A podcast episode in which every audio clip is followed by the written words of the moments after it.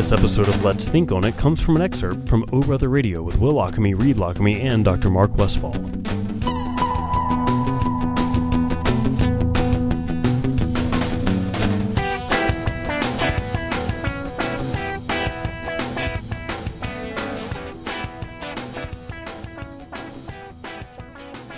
This one's a super interesting one because last year we had discussion days after it was November 10th, so two days after the presidential election.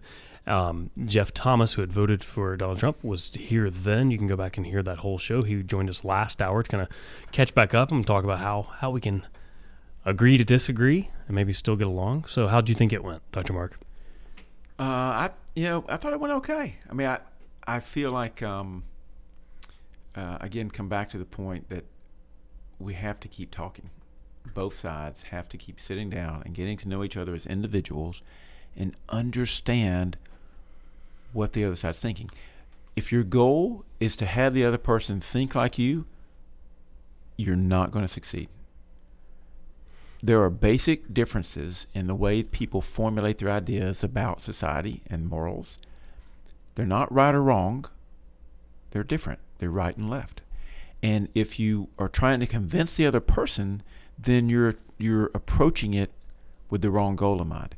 If you're approaching it to try to understand the other person and then share your understanding with them and realize that you think differently, and how can we then, with our differences, come up with something that moves our common goal along, which is our society and our government, which needs some repair, if we can figure out, okay, you think this way, I think this way, but how can we use those two together to move something forward?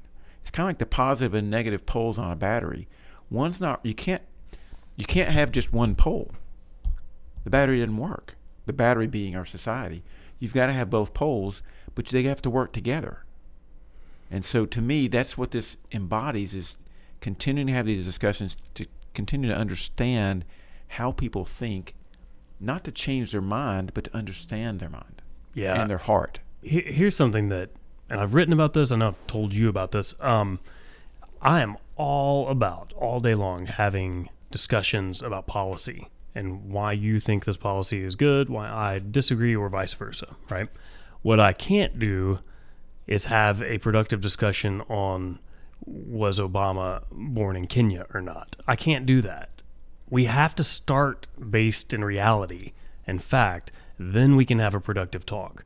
If if the talk is coming from Breitbart or coming from some crazy liberal site where things just aren't based in reality, then you're not going to get off to a productive start and it's never going to get there.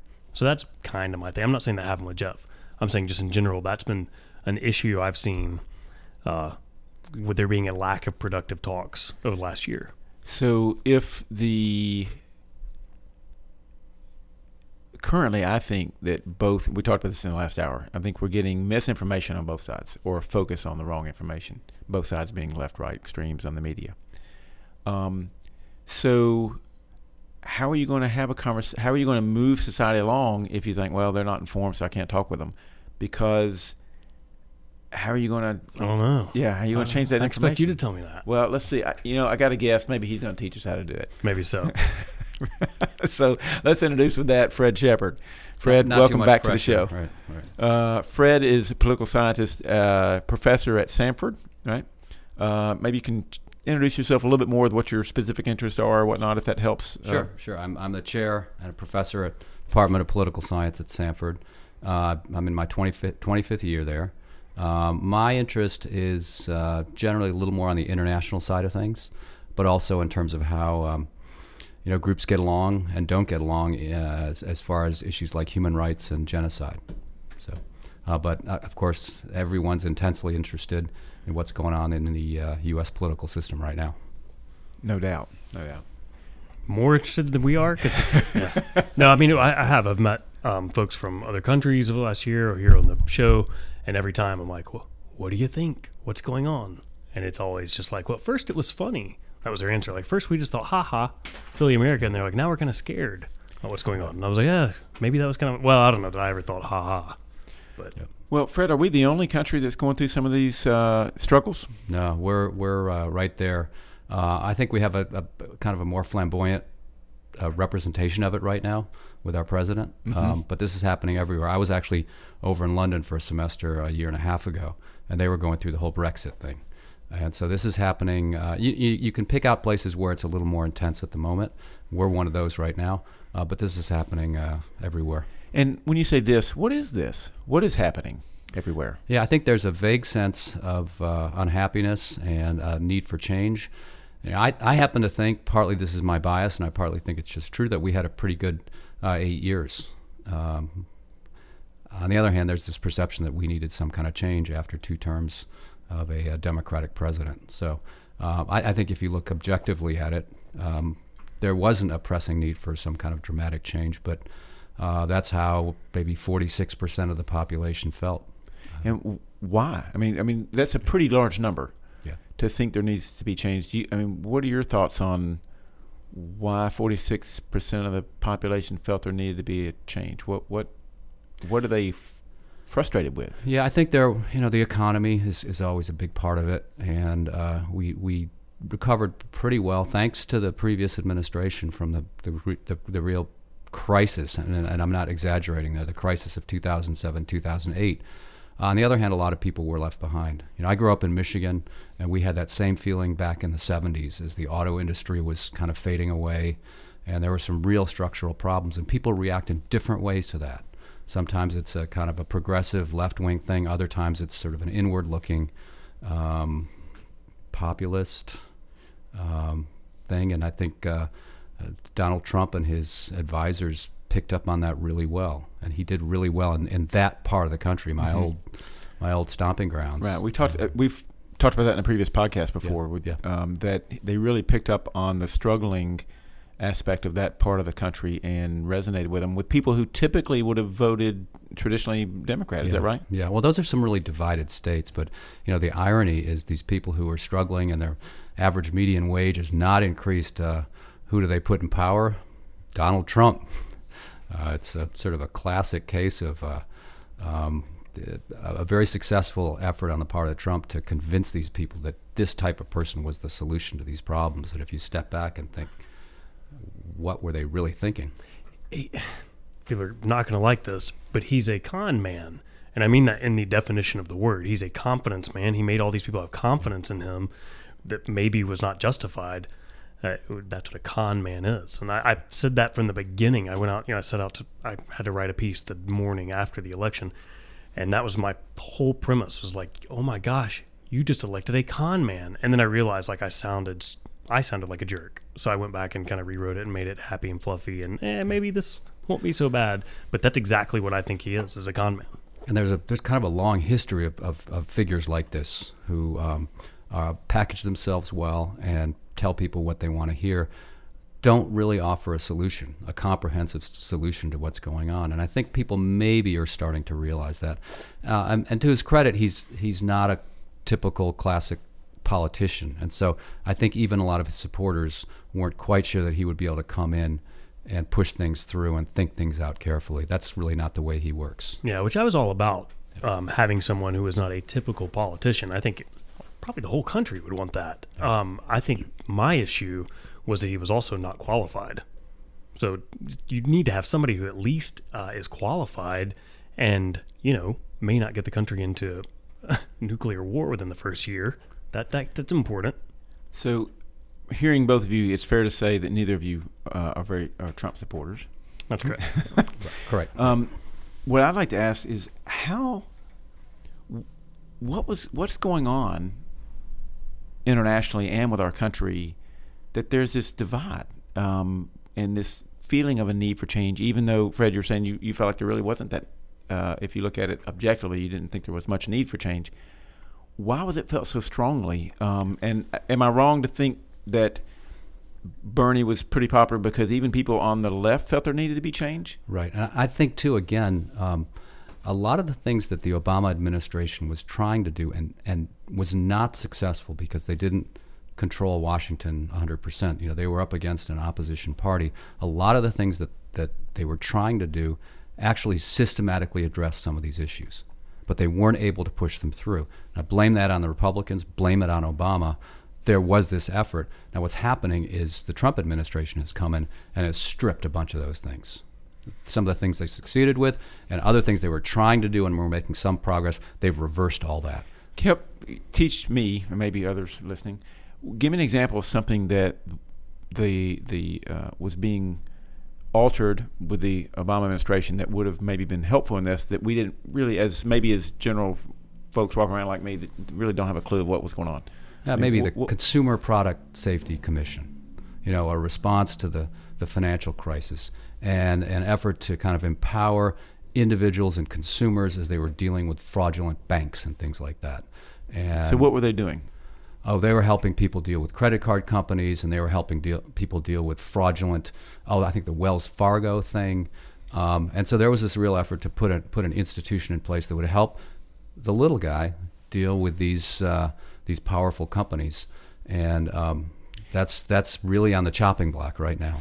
Do you think it was partly a, um, I don't know, I guess, an inability to get the message out as to what he was doing to the to yeah. the common consumer? I mean, was it a was it a uh, marketing issue really? Yeah, well, you know, the, the, the president could give great speech. Uh, president Obama could give great speeches and all that, but there was a sense that he didn't quite market his the details of what he did as well as he could have.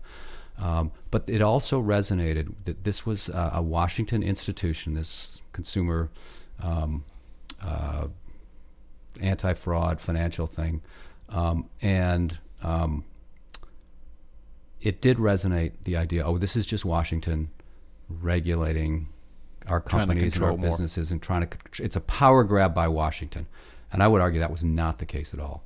But the way that that a, a figure like Trump could could phrase it, that resonated with a lot of folks. What do you think? Uh, well, actually, let's go to one other thing. So, this is probably a weird segment uh, or segue. Your, um, I asked you to do the same homework that the other guys did, yep. right? Yep. So, one of the questions I asked was three things you think uh, Trump uh, has not done well, and three things he's done well. What, what's your? Do, do, we need a break before you answer that? No, no, no. We're good. Okay. there's just a, sorry. There's a laundry list of policies from the Obama administration that have just been reversed, some seemingly out of spite. So I got I, I got knee deep in going through the list over here. Gotcha, sorry. gotcha. Right. Well, and there, there's kind of a personal side to this that that a lot of this doesn't make sense except for the sense of personal animosity between oh. President Trump and his and his predecessor. Which does that not also speak though to me to what I think the average person is fed up with in Washington is that that's kind of how Congress and the House are. It's like one side or the other. To me, that I felt like when talking to people, they were more frustrated not with the leader as much as the House and Congress and, and Senate and and that it was like, well, okay, because Obama was the person of change when he came through. People were going to think, okay, he's going to get, you know, both sides working together. And to me, it's more of a frustration with the politics as usual, as opposed to necessarily the person in charge. Is that am I off base on that? I think in a vague sense, that's absolutely true. You know, okay, at general at the, the most general level. Yeah, right. Yeah, yeah. Yep. Which is kind of where most of us in the U.S. live. Is we're not deep into the to, to the uh, the knowledge base that you have behind the politics panel. All right, so back to my rudimentary question, which uh, was to the ire of Will. Sorry. Yeah. uh, three things you think Trump's done well, three things he has not done well. Okay, I racked my brain, and I'll, Ooh, I'm just I'd love to hear what you here. came up with. Yeah, yeah, yeah. Um, and I came up with two things that I give him credit for. Okay. I had trouble coming up with a third. Okay. Um, uh, his focus on infrastructure. We um, you just see this everywhere. I was in Washington D.C. over the weekend. You see it there in our nation's capital, and you see it here. You know, I, I run over some of those uh, viaducts, and you know those things are crumbling. Um, so focus on infrastructure is a great idea. It's a win-win. It boosts the economy in a big way, and if we want to be a modern leading country, uh, we need a state-of-the-art infrastructure, and we just don't have it right now. I completely agree with that by the way. My take on it has been that it has been a little bit more talking points than action. That's my problem. I think that's right. Yeah. Which in is that because he's not following through, or because it's difficult to get through, you know, the pol- political side of things. I mean, I, I think there is a centrist Donald Trump. Um, the people he's put in into positions of power um, are not centrists. Um, it's either kind of a hard right ideological um, group like Mike Pence, or it's a conservative faction of the business world. mm-hmm. Uh, and the most uh, recent example is is Wilbur Ross, Secretary of Commerce, who has all these tight ties to Russia that are just coming out right now. So, uh, in theory and in his campaign, there was kind of a centrist Mm-hmm. theme, and it's, uh, sometimes it was drowned out, and sometimes it was kind of split, but that's not materializing in his administration at And, all. and do you think he? Uh, I said in the first hour. I don't think you were here to hear it, but um, uh, Natalie Davis kind of informed us in the past. You know, I'm, you're familiar with her, professor at, Yeah. BS uh, Birmingham Southern. That getting the primary nomination uh, ends up pushing people to their extreme of their party. Yeah. And so, do you think that before they hit the general election, and so we get these extremist positions because they got to get through the primaries? Do you think that he kind of built up this machine, so to speak, of far right to get elected, even though he's kind of centrist in his own thoughts, maybe, and that now it's hard to turn that machine off? It got such you know momentum that he's like, okay, now he's now he, now he's a victim of his own marketing. I think too that his personality was such a big part of the general election that he almost felt policies were beside the point. Mm-hmm. And the election, both for him and against him, was so much about his personality that he never really developed any kind of uh, platform or general election ideology that he then had to live up to. Yeah, yeah, he's just in the reality TV show. And I think too, what you talked about at the national level with the president is even more fierce in Congress. That that the the districts in Congress are so gerrymandered mm-hmm. that you've got to win the primary. You don't have to worry about the general election now. You have to win the primary, and winning the primary mean, means going hard right or to a certain extent hard left. Gotcha. Yeah. Okay. All right. So point one was uh, infrastructure. Yeah. What's next? um, that he's brought out some. He, he's he's focused a bit on some of the hypocrisies of the Republican Party. Um, now he's brought that out, and and you can see that, um, but he really hasn't taken any steps to deal with it. So so um, you know some of the, especially the more conservative social hypocrisies. Um, th- those have come out because of what's Trump, what Trump is doing. Now he hasn't taken the next step and done anything mm-hmm. to address them or mm-hmm. to combat them. again, uh, yeah, that's the thing. It's all just talking points from my point of view because these things that like, oh yeah, in theory that's a good thing, but one, it's the pot calling the kettle black, and two, you've done nothing about any of it. And like you know, as Jeff said, and I I don't have to re-say it. Um, but when Jeff said, "Oh, he's calling out politicians," that's great. I was like, "Yeah, but he's like calling them names and calling them, Right. you know, And- calling John McCain, uh, calling him out when really, when you vote against a healthcare bill that again, eighty-eight percent of the country is against, maybe that's just John McCain doing what he thinks right, is right. Right. Right. Okay. Um, Here, you want to take a quick break and we'll come Yeah, back yes, and talk about good. Yeah, Let's yeah. do that. Uh, hanging out with Dr. Marco Westfall, um, Fred Shepard as well from Samford. This is a very enjoyable talk. We got 30 more minutes here on the show. Where do we leave off? We, we said things that so may- he was. Uh, yeah. Fred gave the two things that he thought Trump has done well, which uh, uh, I knew would be a, I won't say difficult, but maybe a challenge. So, what are the three things you think he's not done well? What do you think the, are the three issues that uh, concern you the most about uh, his administration so far? Well, he came in promising to drain the swamp, and um, I think he's done the opposite. Um, you know, Washington is, is a problematic place, and some of this stuff is perennial. It's going to be there regardless of who's president.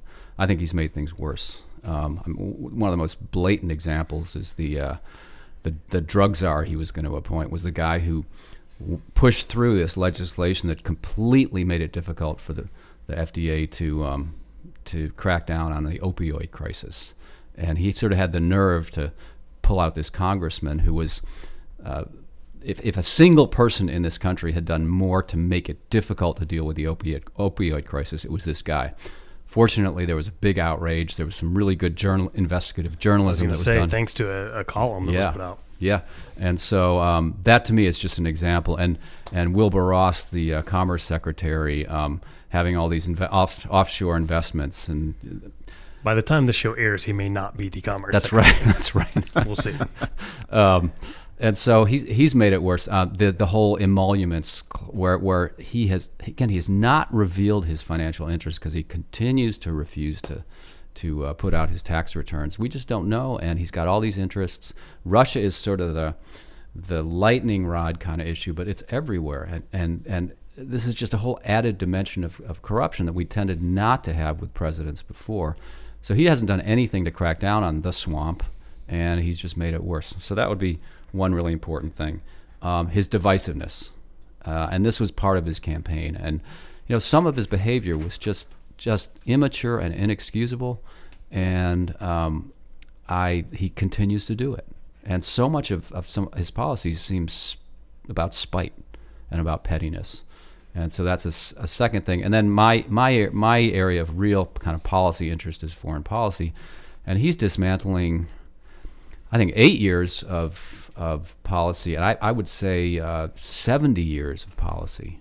Um, uh, with some of the things he's doing, and uh, Give me, listen, give us, uh, give the listeners an example. our relationships with, with Europe, for instance. It's you know you can you can see some differences between us and Europe, and you can see some problems with how Europe approaches things. But uh, to systematically alienate our longest allies uh, is just just crazy. Um, the, the I, he's backed off a little bit on cozying up to, to Russia, um, but that's that's a huge problem. I am I am a quarter Russian, and I I you know I I'm proud of that. But the the way way we're approaching Russia right now is is crazy. It, it does not serve our national interests. Um, cozying up with dictators around the world, no interest in pushing human rights. So I could go on and on, but that's the kind of area I know best. And if you just look at the substance, forget the style, forget uh, the way he does things. Just look at the substance, and it's been a disaster. Uh, with the hollowing out the State Department, you talk with a lot of people in the military, and they're they are disgusted with what's happening because they need good diplomacy. They need good foreign policy makers, and uh, on about three or four different levels. Uh, the administration is weakening our our foreign policy makers. So you you seem very passionate about these concerns. Yeah. What do you think um, would be helpful to educate or promote change Yeah, it's from it's- this from this point forward? It's it's very polarized so far. One of the kind of depressing answers to that is to just let the Trump administration roll out their policies, and and then let the let the real break on that be the next elections. Um, but that's partly based on the idea that they'll be so ineffective and alienate so many people that that's the only response and it'll be obvious. And that's sort of a sad thing to have to say. But the other, the encouraging thing though, is that our very divided, and I mean this in a good way, our very divided and sort of separated political system is is putting the brakes on some of the things that the Trump administration is trying to do. So this system that is we talked about is kind of uh, broken or so divided that people can't even agree on anything. You're saying may have a common um, uh, obstacle in yeah, Trump. And, yeah, and let me just say that I, I think I mean divided in a slightly different way, not red blue, but the fact that we've got you know the two houses of Congress, we have a, a very s- Oh, you mean the balance? Okay, checks and balances divided. and, and the role of the courts and the separation between national and local I got you. politics. So our, our system is working. You're saying, or hopefully, yeah, will work. Ish. yeah, right, right. Working-ish. It, it's slowing things down a little bit. Do you think uh, so? Uh, and I hope so. I think that I, th- I think that has been to me one of the the uh, reassuring things about this whole process. And I'm a process kind of person. I don't know the details nearly like you do on on the the, the uh, politics part of it or the policies part of it, I should say. Um, is that our process seems to be still working and um, even in spite of how strongly people feel about on either side of this, that our our system is still a pretty good system so far.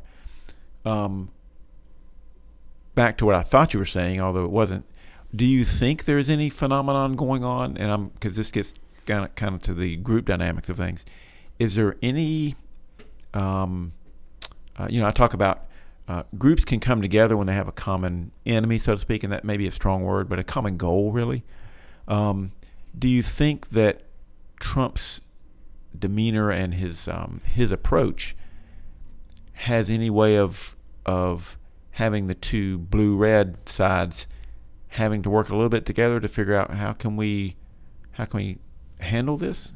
I I think nothing's impossible, but I would say his his persona is exactly the wrong kind of persona for that. I, I agree. He's not. He he doesn't. He's not someone who brings people together. He's divisive. I, I totally agree with that approach.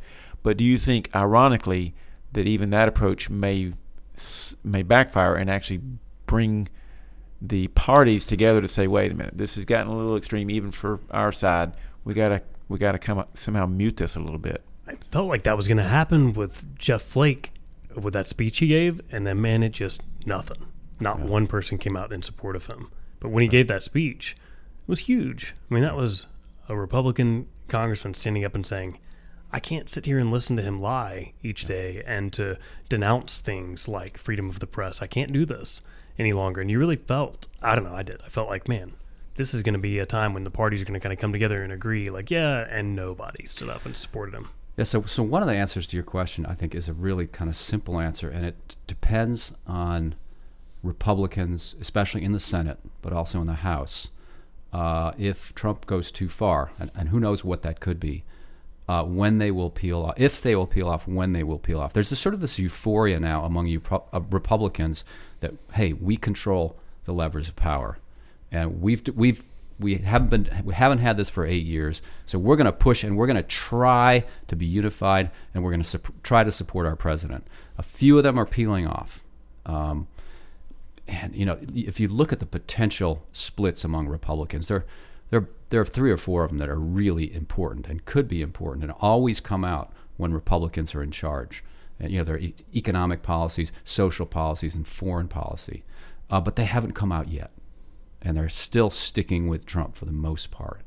That's not going to uh, s- s- stay Sticking with. Trump with their votes, you're saying?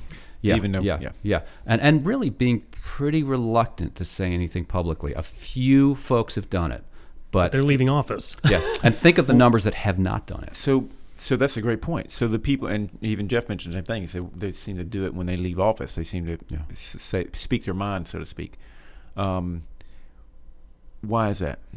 Why are they? Because it's clearly that even the ones that are leaving office felt this way, but they didn't say it until they were leaving office. What's what's going on with our political system that that that occurs? That people can have com- have significant concerns about the leader and not say anything. Yeah, I think. Uh, well, first of all, it's the same political party, and it, actually, if you, I won't bore you too much with this, but if you look at some other systems, parties are absolutely in line all the time in some other democratic system. That's not the way ours is, but to a certain extent, you will stick with your party. You know, you that's what got you there. It's the main way that we organize our, our politics. So they will stick with their party. But uh, President Trump is a real test of this. And so far, the overwhelming majority are sticking with him. And, you know, they want to get, they want to cut taxes. Uh, I would add for the wealthy. Uh, they want to get Supreme Court justices in.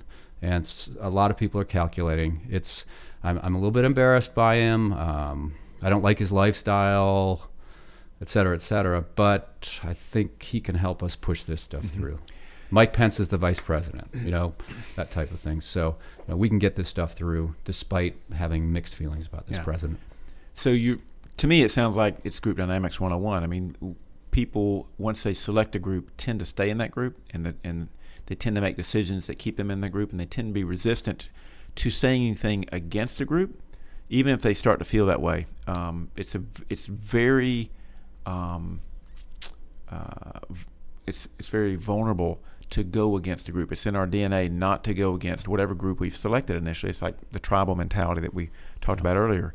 Um, but when but obviously things do change within a group over time, and when it when it occurs, it occurs very um, initially very gradually, but then it can kind of cascade and become a um, uh, domino effect once it occurs. And so, you know, you're talking about just like one or two people are starting to say something negative, and and you may feel like, well, like you said, uh, Will, about the the interview about um, the Flake incident, that Right. you thought it was going to be kind of this cascade. You're waiting on the dominoes to fall, and my thought is, you know, just because they didn't fall then doesn't mean it's not changing. That every every time that happens, it's still something something when the system is changing and the group is really struggling. And I think Fred, you meant you've described it well that you know the Republicans are are are currently taking the momentum of having the majority and uh, having um, all the power. But you know what might occur, you know, down the road to change that, and we don't know. I mean, maybe something will occur. They'll say, okay, now I've got to speak out because if you the thing that will change a group is if a if an if a another leader within the same group starts speaking out, you can get it. The shift can be dramatic. Um, it's kind of like I think of it like uh, you know a school of fish or birds hmm. uh, and a flock. You know they'll follow the one in the lead, but once one of them shifts, if you get this this uh, momentum, once it shifts, it's dramatic. It's like they, they shift it looks like they shift, um, you know, instantaneously, but it really is a gradual thing behind the scenes. And let's not act like Flake is uh, like a middle of the road or left leaning Republican. He's Mike Pence's best friend. He's I mean, continuing to vote. Yeah. For, for things. Yeah. yeah. yeah. And again, I mean, he. Yeah. We'll say he's one of Mike Pence's best friends. So, so there's that. Um, let's not take a break again because I just think this is too good. So you're listening to O Brother Radio. Dr. Mark Westfall hanging out. Fred Shepard as well. This hour of O Brother is brought to you by Good People Brewing Company. Good People Brewing, the most aptly named business in Birmingham. Yeah, I would add too that I think it's partly they finally got their, their hands on the executive branch, but there's also this kind of still this euphoria about surviving the Obama administration and then defeating Hillary Clinton. Mm-hmm. And so there's still this sense that Trump was able to do this, and we're going to stick with this guy who stuck it to uh, the, the, the Clintons and the Obamas and that's you know they've got a couple years worth of loyalty i think for doing that. Because i think a lot of the dynamics that you're talking about is is this is a group that rightly or wrongly thought of themselves as sort of victimized um, by the clintons and, and the obamas. And now they're they're back in power. And again this goes back a little bit to the feeling of kind of spite for some of these policies but also the reality that there's they've got a lot of work to do to reverse all the things that that uh, what those two families, those those two very very effective group of Democratic politicians did for for a couple decades. Um, well, we've got a few more minutes left, right? We do, yeah, yeah. So uh, let me ask this, Will. Knowing what you know about Professor Shepard, where do you think he scored on the uh, different categories of the Moral Foundations questionnaire? The harm, fairness, loyalty, authority, and purity? Hmm. Well, I would assume we would score have pretty similar scores. Although, again, I do think I misunderstood the authority one. But you think his score is going to be more similar to yours or Jeff's? Well, I would think more similar to mine. But okay, the way so, you're asking that makes me think that I'm incorrect about that. No, I think you're correct. but why do you think they're more similar to yours? Well, you know, uh, we've yet to disagree on anything. Exactly. So yeah. all right. So do you uh, do you have your scores handy? I was having trouble getting on online a second ago, but I'm I'm pulling it up right now. Okay, uh, we can come back to it some other time if we um, can get can't pull it up. So, but um, no, I think that as I looked at those questions, the I was very insistent on uh, strongly agreeing with uh, the affirmative comments about my group and my beliefs, and I tried to be a little more moderate in disagreeing with in in crit- critiquing the um, the people who disagreed with me. In general, did you tend to, to, did your scores tend to go blue or red? Blue. Yeah. Yeah, no question. But you know, it's funny because I have a lot of friends who are are policy people and they're in the political and you know, I'm an educator. And right. I work at Samford, which is I think my students actually span the spectrum pretty well in my classes and in my department. Um, campus wide, it's a pretty conservative place. And so that's part of my daily routine is trying to educate and trying to interact with folks who think different differently from what I do, and who are often very thoughtful and very. Samford's a very respectful place, um, who are very respectful about it. So uh, I'm a little different, I think, from some other people that I share the same views with, as far as how I approach, you know, trying to influence minds and things that type of thing. What is what is the classroom like? What are students like on this issue? Um, well, Samford is kind of, is is unique because it's pretty conservative, but it's a very uh, collegial, friendly place, and the idea that you would get in other people's faces about things, um, that just that's not part of the culture. Um, there's also, of course, a, uh, a strong Christian element, and so of course some of the the Christian energy went into supporting Trump, but a lot of folks just it was you know responded to his lifestyle and his personal, and they there's no way they could support that. So it's, sort of an interesting campus that regard in that regard politically. That was one thing that really did blow me away was the support from the evangelical Yeah. Christians for Donald Trump, a guy who clearly a guy who clearly has just I don't know. It's not my place to judge, I guess. Well, but, it- but I mean, it, has the guy even? Re- I mean, he didn't know the names of like very common uh, books of the Bible. Right. You know, like this is the guy, the guy that's been accused of sexual harassment, you know, over and over, and uh, has been pretty flamboyant about his extramarital affairs and stuff. Again, I'm not judging. I don't care. I was surprised that the evangelical Christians took on like that's our guy. And why? Well, I think there was the, the you know the Hillary Clinton's link to her husband, and so there was the idea. Well, these are both immoral, immoral, unchristian people. Um, but yeah, it's it's pretty remarkable. Um, and and again, you go back to the Supreme Court and the, his links to the Republican Party, having Mike Pence as his vice president. So there was enough there to pull out. But yeah, the the, the personal life of, of the top figure is it's a tough one to get through, and and it was it was surprising. I've never seen people just, eh, no big deal to Yeah. so many things, like so many outlandish. I don't know what has made him so different that, I mean, think of things that have brought down other politicians. Saying a wrong word at an event, or, you know, doing a dance that people thought was goofy and like, hey, I can't take this guy seriously. And you have uh, Trump, who day after day, hour after hour, was doing these outlandish things, and people were like, yeah, but still, he's not a politician, so can't blame him. Yeah, things that you would be ashamed of if your parent or your child, child. did. Yeah, my Um, my eight and six year old, I would be, you know, they would be in trouble if they said any you know, a tenth of the things that the president said. Yeah, yeah. So I, I hear you.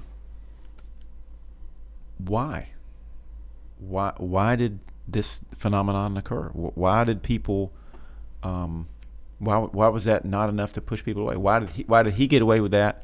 When, as you say, well, other other uh, politicians haven't. What's the phenomenon going on? I think there was misinformation, a lot of misinformation. I think now that's being proven that there was misinformation Are you saying that you think people voted for him and and to not vote for Hillary. I guess. Okay, well, when you say misinformation, I, I thought you were going to say that people didn't know some of these things that were said about him. I, I think people heard those things. And Oh no, they heard all them. that. They just also heard things that were incorrect about other candidates. Yeah, I I think too. It's it's kind of a tribute to the brilliance as a campaigner of President Obama. He, he was a kind of a once in a lifetime uh, politician in that regard, and I just think the Democrats were not able to meet that standard in 2016. And you also get the taint of which which is really kind of unfair and tra- almost tragic. Uh, the the taint uh, of Hillary Clinton from her husband's behavior. And that's just such a sad message that this highly qualified um, figure who would have broken the glass ceiling uh, was pulled down by her husband's uh, personal behavior. But that I think that was part, and you just get this tremendous animosity toward uh, Hillary Rodham Clinton. Um, I mean, just just the vehemence, and there's still it's still there, um, and you see uh, the president go back to that quite often when things get a little tough for him. Uh, so I would say that's a big part of it. Why was there such animosity? I mean, it's interesting because it sounds dichotomous. I mean, Will, you're saying that on one side they're, and I'm not disagreeing with you. I'm just trying to understand more what's going on in the, in the psyche of the our culture. Um, so they're ignoring some very horrendous things that Trump has done and said, and yet we're saying that that's those same traits remotely in Bill Clinton affected Hillary's nomina- uh, Hillary's vote. So how does that? How do you get both of those phenomena going Uh, on in the same election? I could be incorrect about this, but I think it goes back to the talks we've had about inherent bias and brain bias, and I think that our society is more sexist than we'd like to admit, or and that we even do admit to ourselves. Um, I think we're more racist than we'd like to admit, and I think that he played on those, and he he went and struck a chord with people that didn't even realize they had these things in them, and we're seeing that again, like we talked about. Uh, Professor Shepard, Shepard said it's not happening just here; it's all over the world. Yeah, and I I think that's the easy, straightforward explanation. Um, the, the the racial angle with the treatment of President Obama, and the gender angle with the treatment of Hillary Clinton, and that ex- that doesn't explain everything. I think there's more more going on than those two things, but those two things are are tremendously important backdrop. I I I would say that I I do think that he resonated with some of those implicit biases, Hmm, implicit, yeah. Sorry, I Yeah. said hear it. but I think I I, do not think that every that forty whatever many percent of the population vote for him are racist and misogynist. I think that if you go back to me, one of the things that made people fearful of the other side, I think that's really what's going on. They're, they're angry and they're fearful of the other side. Is a a um, I think he resonated with an underlying fear, which is this um, uh, globalization versus nationalization, and I think to me that is more of the basis of what people are voting on now, or, or parties are aligning themselves with, than even than, than race or gender. It's the fear of, of change. Um, and that um, you know that you talk about borders, you talk about immigration policy, you talk about you know the um, terrorism, all that stuff. I think there's a there's a fear, and he resonated with that fear on topics that you know are implicitly biased. Okay, I think he used those that implicit bias, but I think the underlying is a fear that we're going to that somehow our way of life is being challenged, or, or and for the people in the Rust Belt, the fear that they can't that, that they can't pay their bills. Uh, so I think I think he resonated with fear more than anything. I don't think we're a nation of, of racist and and bigamist and uh, misogynist. I mean, I think we're just. I, I do think that is there more than we would like to say, implicit bias wise, but I think he resonated with with fear that's probably unfounded. I don't know. Uh, last words, Fred, on that. Yeah, well, I, I think he was able to almost create a sense of crisis when, in fact, things were going pretty well. You know, our economy could have been going better, it could have been more equal, but he was able to create a sense of crisis, and then he capitalized on that feeling of crisis to say, "This is this is the best response is to support me." Yeah.